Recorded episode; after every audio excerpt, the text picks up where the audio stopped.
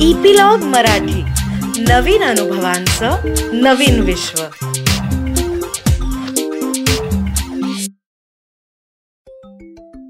छोट्या मित्रांनो तुम्हाला सगळ्यांना नवीन वर्षाच्या खूप खूप शुभेच्छा. तुम्ही म्हणाल आता काही जानेवारी आहे का? एक तारीख आहे का? एक जानेवारी तर कधीच होऊन गेली. आता कसलं आलंय नवीन वर्ष? पण छोट्या मित्रांनो आपल्या हिंदूंचं नवीन वर्ष चैत्र महिन्यापासून चालू होतं. आणि त्यातला पहिला दिवस म्हणजे चैत्र शुद्ध प्रतिपदा हा आपल्या हिंदूंच्या नवीन वर्षाचा पहिला दिवस आपण गुढीपाडवा म्हणून साजरा करतो. ह्या दिवशी आपण गुढी उभारतो. गुढी उभारतो म्हणजे काय करतो?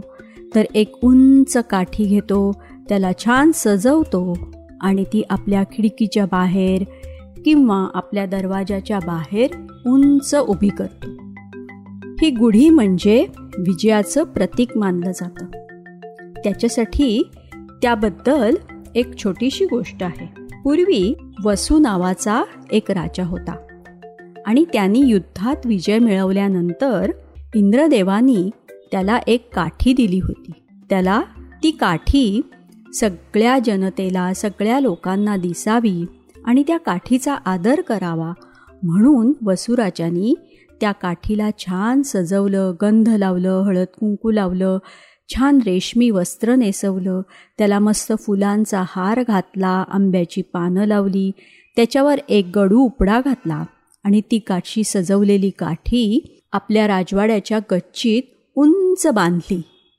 की जेणेकरून ती सगळ्या नगरातल्या लोकांना दिसावी. म्हणून गुढीपाडव्याच्या दिवशी अशी गुढी उभारतात. तुम्ही पण यावर्षी अशी गुढी उभारायची आहे. एक काठी घ्या मस्त तिला छान धुवा पुसा स्वच्छ करा त्याला गंध लावा हळद कुंकू लावा. त्याला घरात असलेलं एक छान रेशमी वस्त्र सिल्कचं वस्त्र बांधा गुंडाळा. मग त्याला एक फुलांचा हार घाला.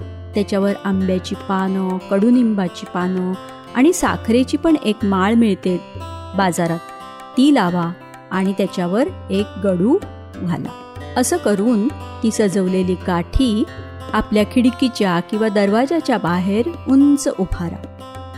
छोट्या मित्रांनो तुम्हाला सगळ्यांना माहितीच आहे की राम सीता आणि लक्ष्मण तिघही जण चौदा वर्ष वनवासामध्ये गेले होते. आणि वनवासात असताना श्रीरामांनी दुष्ट रावणाचा वध केला होता. दुष्ट रावणाचा वध करून त्यांनी सगळ्या लोकांना त्याच्या त्रासातून मुक्त केलं होतं. आणि रावणावर विजय मिळवून जेव्हा श्रीराम लक्ष्मण आणि सीतेसह अयोध्येमध्ये परत आले होते तो दिवस होता गुढीपाडव्याचा म्हणजेच चैत्र शुद्ध प्रतिपदेचा. म्हणून त्या दिवशी पण अयोध्येमध्ये सगळ्या लोकांनी उंच उंच सुंदर सुंदर गुढ्या उभारल्या होत्या. घरासमोर छान रांगोळी काढली होती आणि सगळं नगर फुलांनी रांगोळ्यांनी छान सजवलं होतं. मित्रांनो मी आत्ताच तुम्हाला म्हटलं की त्या गुढीला कडुनिंबाची पानं पण बांधायची असतात. तुम्ही म्हणाल कडुनिंबाची पानं कशाला बांधायची? तर त्याच्यासाठी एक शास्त्रीय कारण आहे. आता बघा तुम्हाला पण लक्षात आलं असेल की आता थंडी हळूहळू संपतच आली आहे आणि उन्हाळा सुरू व्हायला लागला आहे म्हणजेच वसंत ऋतूचं आगमन झालेलं आहे. बघा वसंत ऋतूचं जेव्हा आगमन होतं ते कसं कळतं? तर कोकिळा गायला लागते. तुम्ही पहाटे किंवा संध्याकाळी तुम्हाला ऐकायला येतं का?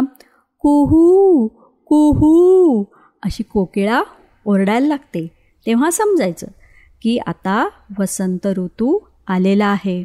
म्हणजे आता जी थंडीमध्ये झाडांची सगळी पानं गळून गेलेली असतात की नाही त्यांना आता नवीन पालवी फुटते आणि सगळी झाडं आता नवीन पानांनी परत एकदा बहरायला लागतात त्यांना फुलं यायला लागतात. कडुनिंबालासुद्धा अशीच फुलं येतात. कडुनिंबाचं झाड हे अतिशय एक औषधी झाड आहे. आता तुम्हाला माहिती आहे की उन्हाळा आला की आपल्यालाही खूप गरम व्हायला लागतं. बाहेरचं वातावरणही गरम असतं. आपल्याला खूप उकडतं खूप तहान लागते घाम यायला लागतो. आणि मग असं वाटतं की आता जेवूच नाही खूप भूक लागत नाही. अशा वेळी जर आपण कडुनिंबाचं पान गुळाबरोबर खाल्लं तर आपल्या पोटाचं आरोग्य छान राहतं. कडुनिंबामुळे आपल्या शरीरामध्ये थंडावा निर्माण होतो आणि आपल्याला कुठलेही पोटाचे आजार होत नाही.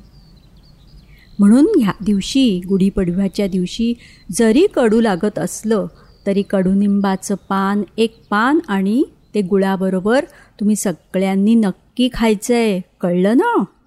छोट्या मित्रांनो तुम्ही आपलं मराठी कॅलेंडर जर बघितलं तर त्याच्यावर लिहिलेलं असेल की आता शालिवाहन शक एकोणीसशे त्रेचाळीस सुरू होणार आहे.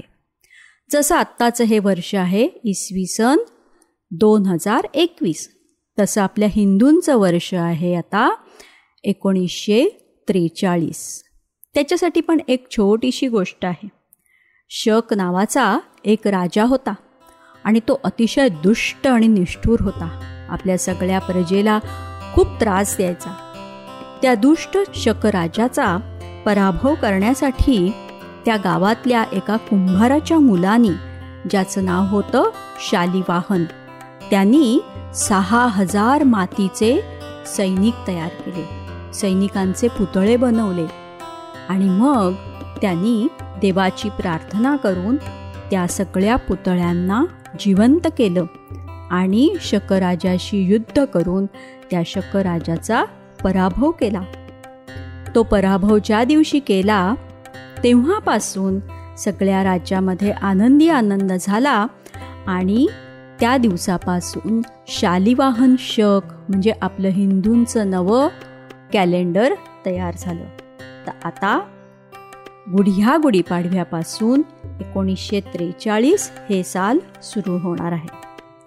छोट्या मित्रांनो तुम्ही पण ह्या वर्षीची ही जी गुढी उभारणार आहात ना ती आपल्यावर सध्या जे काही करोनाचं संकट आलेलं आहे त्याच्यावरती विजय मिळवण्यासाठीच ती गुढी उभारायची आहे. मनाशी निश्चय करायचा आहे की या वर्षभरात मी माझं आरोग्य अतिशय चांगलं ठेवीन छान ठेवीन तब्येत आणि त्या करोनाला हरवून मी त्याच्यावर विजय मिळवीन. तर छोट्या दोस्तांनो आहे ना कबूल तुम्हाला सगळ्यांना? तुम्ही पण तयार आहात ना? छान छान गुढी उभारायला तुम्हाला सगळ्यांना नवीन वर्षाच्या खूप खूप शुभेच्छा. स्वस्त रहा आणि मस्त रहा. लवकरच मी तुम्हाला एक नवीन गोष्ट सांगायला येईन.